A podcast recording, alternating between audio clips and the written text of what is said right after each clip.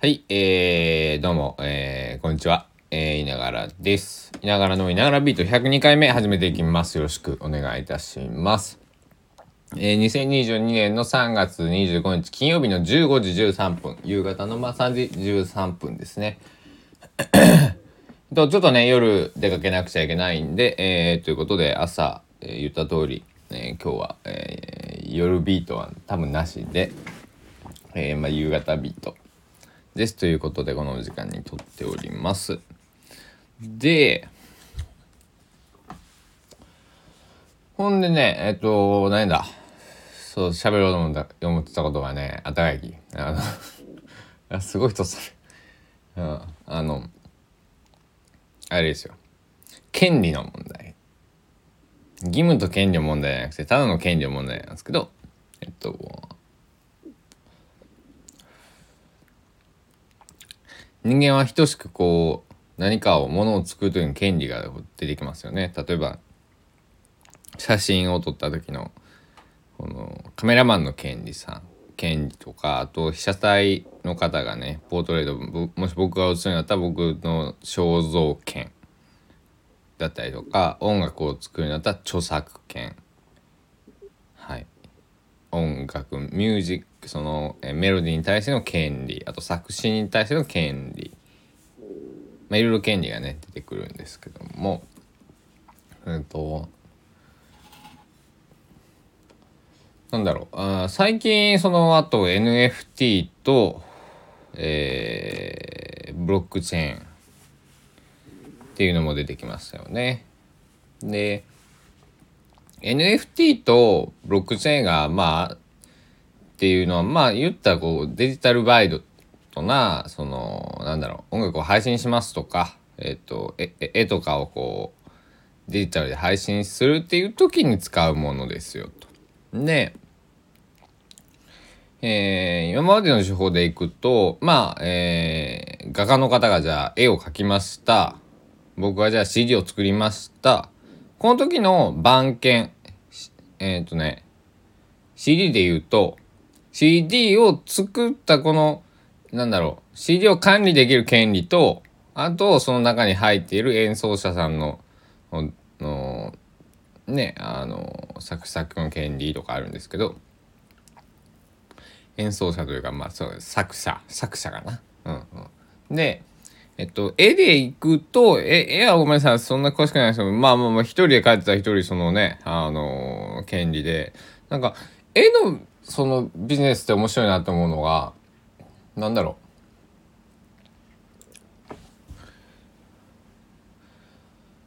う。まあコピーとかそのねなんかあのなんやろ。その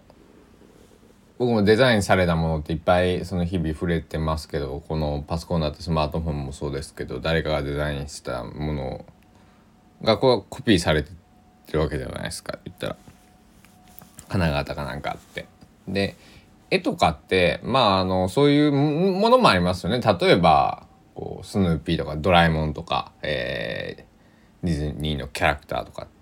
じゃなくてまあ普通に絵一点物？のものってだか最近その美術館とか見に行くんですけどまあ結構金額して、えーそれを売って僕どういうふうに画家の人とかって仕事あのお金稼いでるんかなと思ってたらあれ展覧会で売るために飾ってるようなもんなんですね。そういうなんか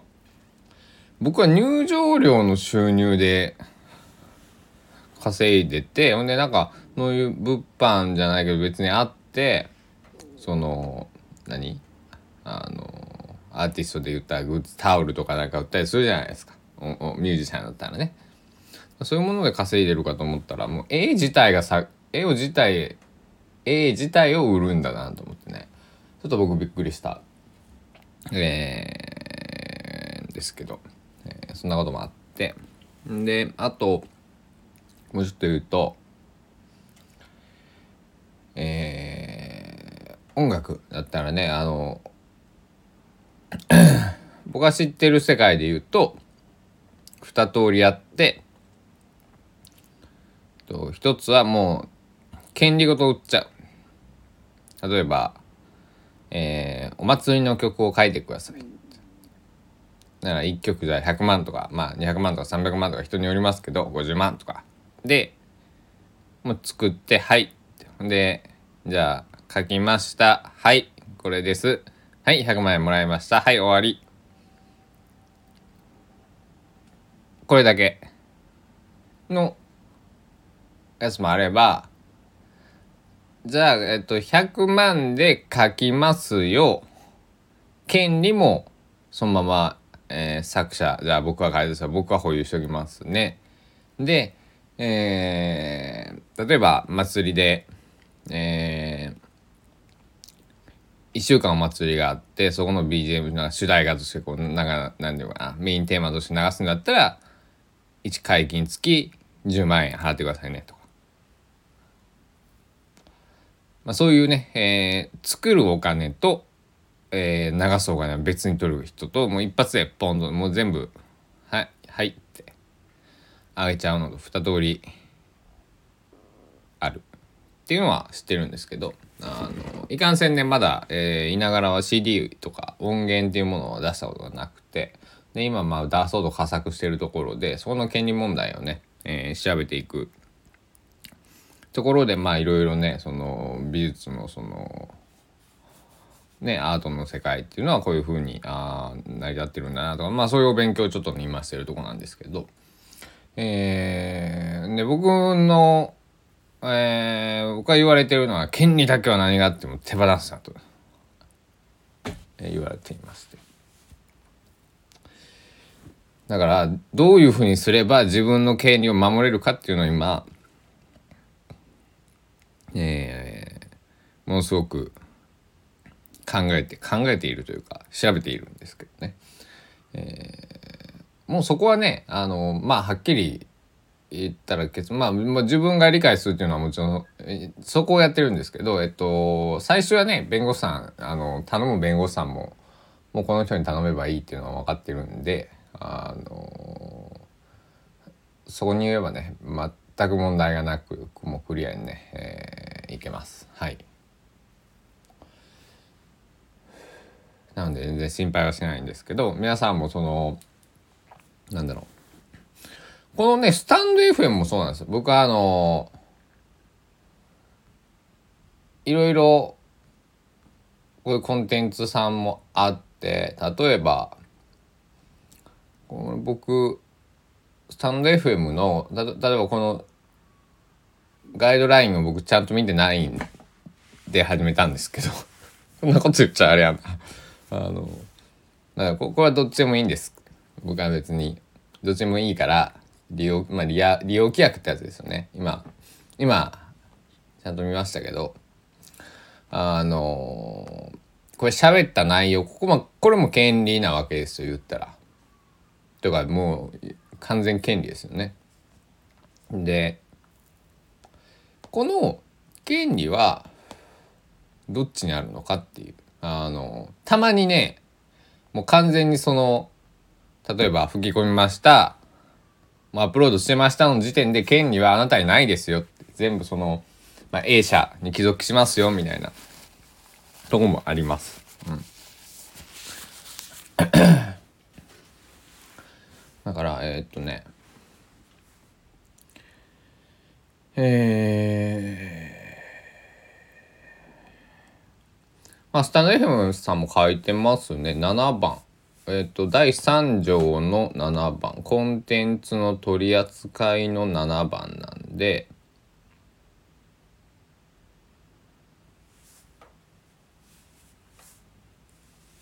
じゃあ6番。公開コンテンツを含む全ての投稿コンテンツを投稿したユーザーは、当社に対し本サービスまたは当社の宣伝広告並びに本サービスその他の、えー、当社の事業の開発及び改良を目的として投稿コンテンツを本サービス及び本サービス以外のウェブサイト、雑誌などで利用すること、100個、複製、上映、講習送信、口述、展示、ルフ、えー、貸与、えー、翻訳、えー、訳案、訳案などを含みます。括弧閉じるを無償で地域及び期間の限定なく許諾するものとします。また公開投稿コンテンツを含む全ての投稿コンテンツを投稿したユーザーはその他のユーザーに対し本サービス上で当社が提供する機能を用いて当社所定の方法で投稿コンテンツの一部を本サービス上で利用することを無償で地域及び期間の限定なく許諾するものとします。っていうことなんでまあ平たく言うとねえっとえ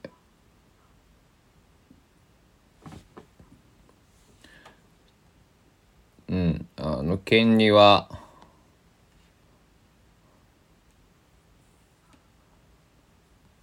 スタンド FM にありますよっていうようなことを書いてると僕は、えー、ね、これ認識ができるんですけど皆さんいかがでした？でしょうか今の文章な別にねあのなんだ。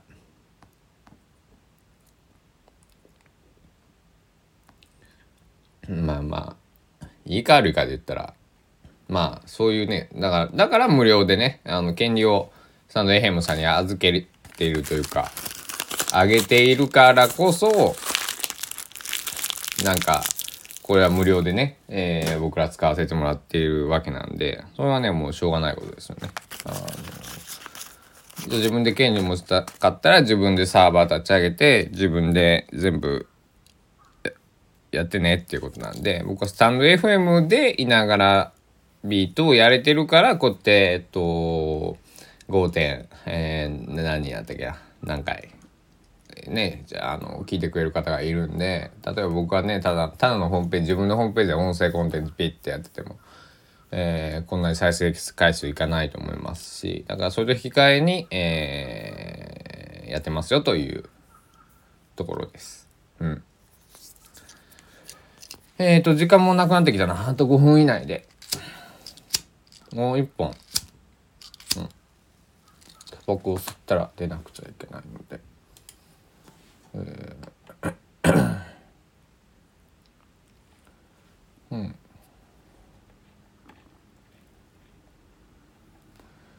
えー、そうそうだから権利のね問題はあのー、もうすごくあの揉めたら面倒くさいんでねあの相当日本の法律ってあのアーティストで不利になってるしアーティストだけじゃないな。なんかその結構僕に言わせるとまあ日本の法律でひん曲がってると思ってます。はい。えー、どうですか？皆さんあのうん。えあのおいおいみたいなね。あのとこ結構ありますよね。うん、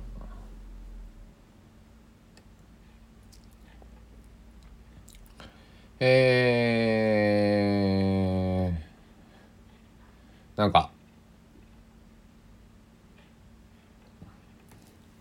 権利の問題っつってお重いっすね。なかなかなかなかまあまあまあまあまあそまあだって言ったらでも全部権利の権利と義務となんかそのそういうねあの あれで生きてますよね人間って。あのあのあのしか言ってない。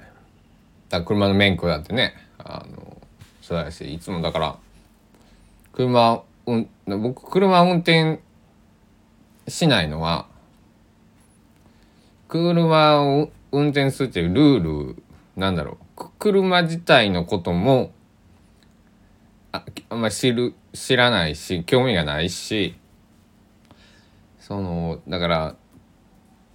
勉強しとかない。車をまず扱えなくちゃいけないしプラスえー、なんだろうな。まあなんかね予期せぬことが起こって事故が起きるわけじゃないですか。とかあの交通の交通標識なんかも一瞬でこう脳内変換をしなくちゃいけない、えー、そういうのが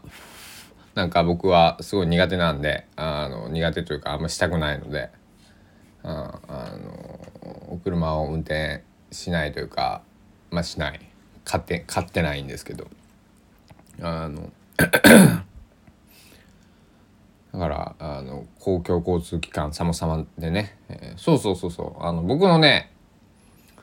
あの使ってるバス路線が再編されるんです。うん、その話もまたね、えー、と後日したいと思っております。あのー、これは全然否定的な意見ではなくてあのしょうがないあのなんだあの前向きな再編だからあのすごいあの高松市っていうところは、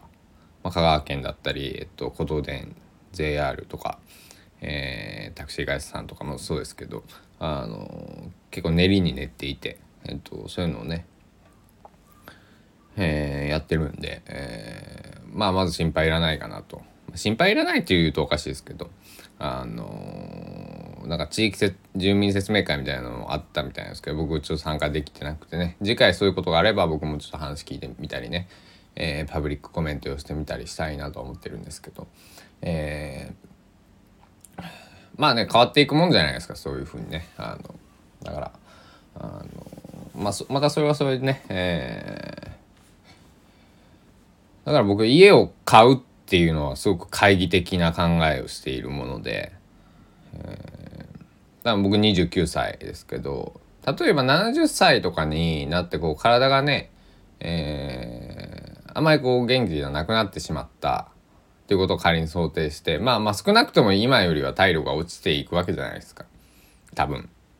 60歳70歳になったことはないんで分かんないですけど。まあまああの普通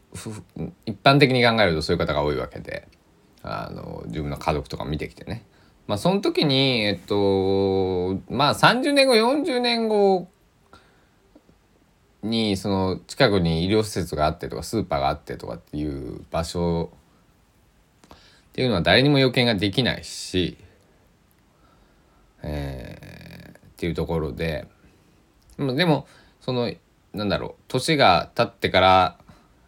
えー、引っ越すとか家を借りるとか家を買うっていうのは難しいこともまああの理解はしているつもりなんですけども、えー、あまりねあのなんだろうまあまあ家を買うことというよりは場所選びをすごく気をつけないと大変だよねっていうことが言いたいですね。あのだから本当そのだって家を買う場所って選べるわけじゃないですか。なんかここしか買えませんよ。か買いますか買いませんかではないじゃないですか。自分たちが、えー、どこに家を買うかっていうのは決めれるわけで。だからその選択っていうのを、えー、間違わないようにね、えー、まあ車選びとかもそうですけど簡単にこうなんだろうまあねあの1年に1回ポーンとキャッシュでもちろんね車を買い替えられる方もいれば、えー、何件もね家持たれてくる方もちろんいらっしゃいますけどまあどちらかというとねそういう方は少数派で、えー、家はね、えー、まあ買えない人もいるし買っても一緒に1回の買い物だと思いますんで。えー家をねもし今買おうとしてる方この、えー、ラジオ聴いてる方でいれば、うんとまあ、ハザードマップとかねあの30年後40年後とかの人口のこの衰退具合とか、えー、と今あの土地によってのその人口分布みたいなマップってあったんかな。まあなんかあのいろいろデータをねえっ、ー、と県庁とか、えー、市役所とか行ったらなんかいろいろデータ見えるとこ情報公開室じゃないけどそういうとこありますんで。えー、あったりね、えーと、インターネットでね、えー、そういう情報、えー国えー、国土地理院とか、えー、国土交通省だったりとかまあ市県、まあ、そういうところのね、えー、サイト見れば、あのー、いろいろ情報が出てきますんで。えー、確認をぜひしてみてください。これは賃貸を借りる時にも言えますね。えー、いろいろね、避難経路とかね、えそういうところもね含めて、えー、皆さん、えー、僕は災害災害圏災害圏というか台風とかね、えー、地震津波の、えー、リスクが高い高知県、えー、出身ですからあの特にねそうやって思うんですけど、えー、皆さんも、えー、少しでもねそういうリスクを減らすために、えー、調べてから、えー、ぜひね、えー、ちょっと興味を持っていただいて調べていただけたらね嬉しいなと思っております。そしたらねいながらビート、えー、100 102回目ですかね、えー、この辺りで終了したいと思います。今日はまああのえー、またね明日の朝ビ、明日朝ビート取れるかな？取れるかな？わかんないな。明日の朝ビートも怪しいな。明日もちょっと忙しいんで、まあちょっと、えー、遅れるかもしれないんですけど、次回のながらビートでまた、えー、何をしてきたかっていうのは報告したいと思っておりますので、よろしくお願いします。ではでは、えー、皆さん風邪などひかないようにね、えー、金曜の夜、もしくは土日、えー、楽しまれてください。では、お時間です。いながらでした。ありがとうございます。失礼します。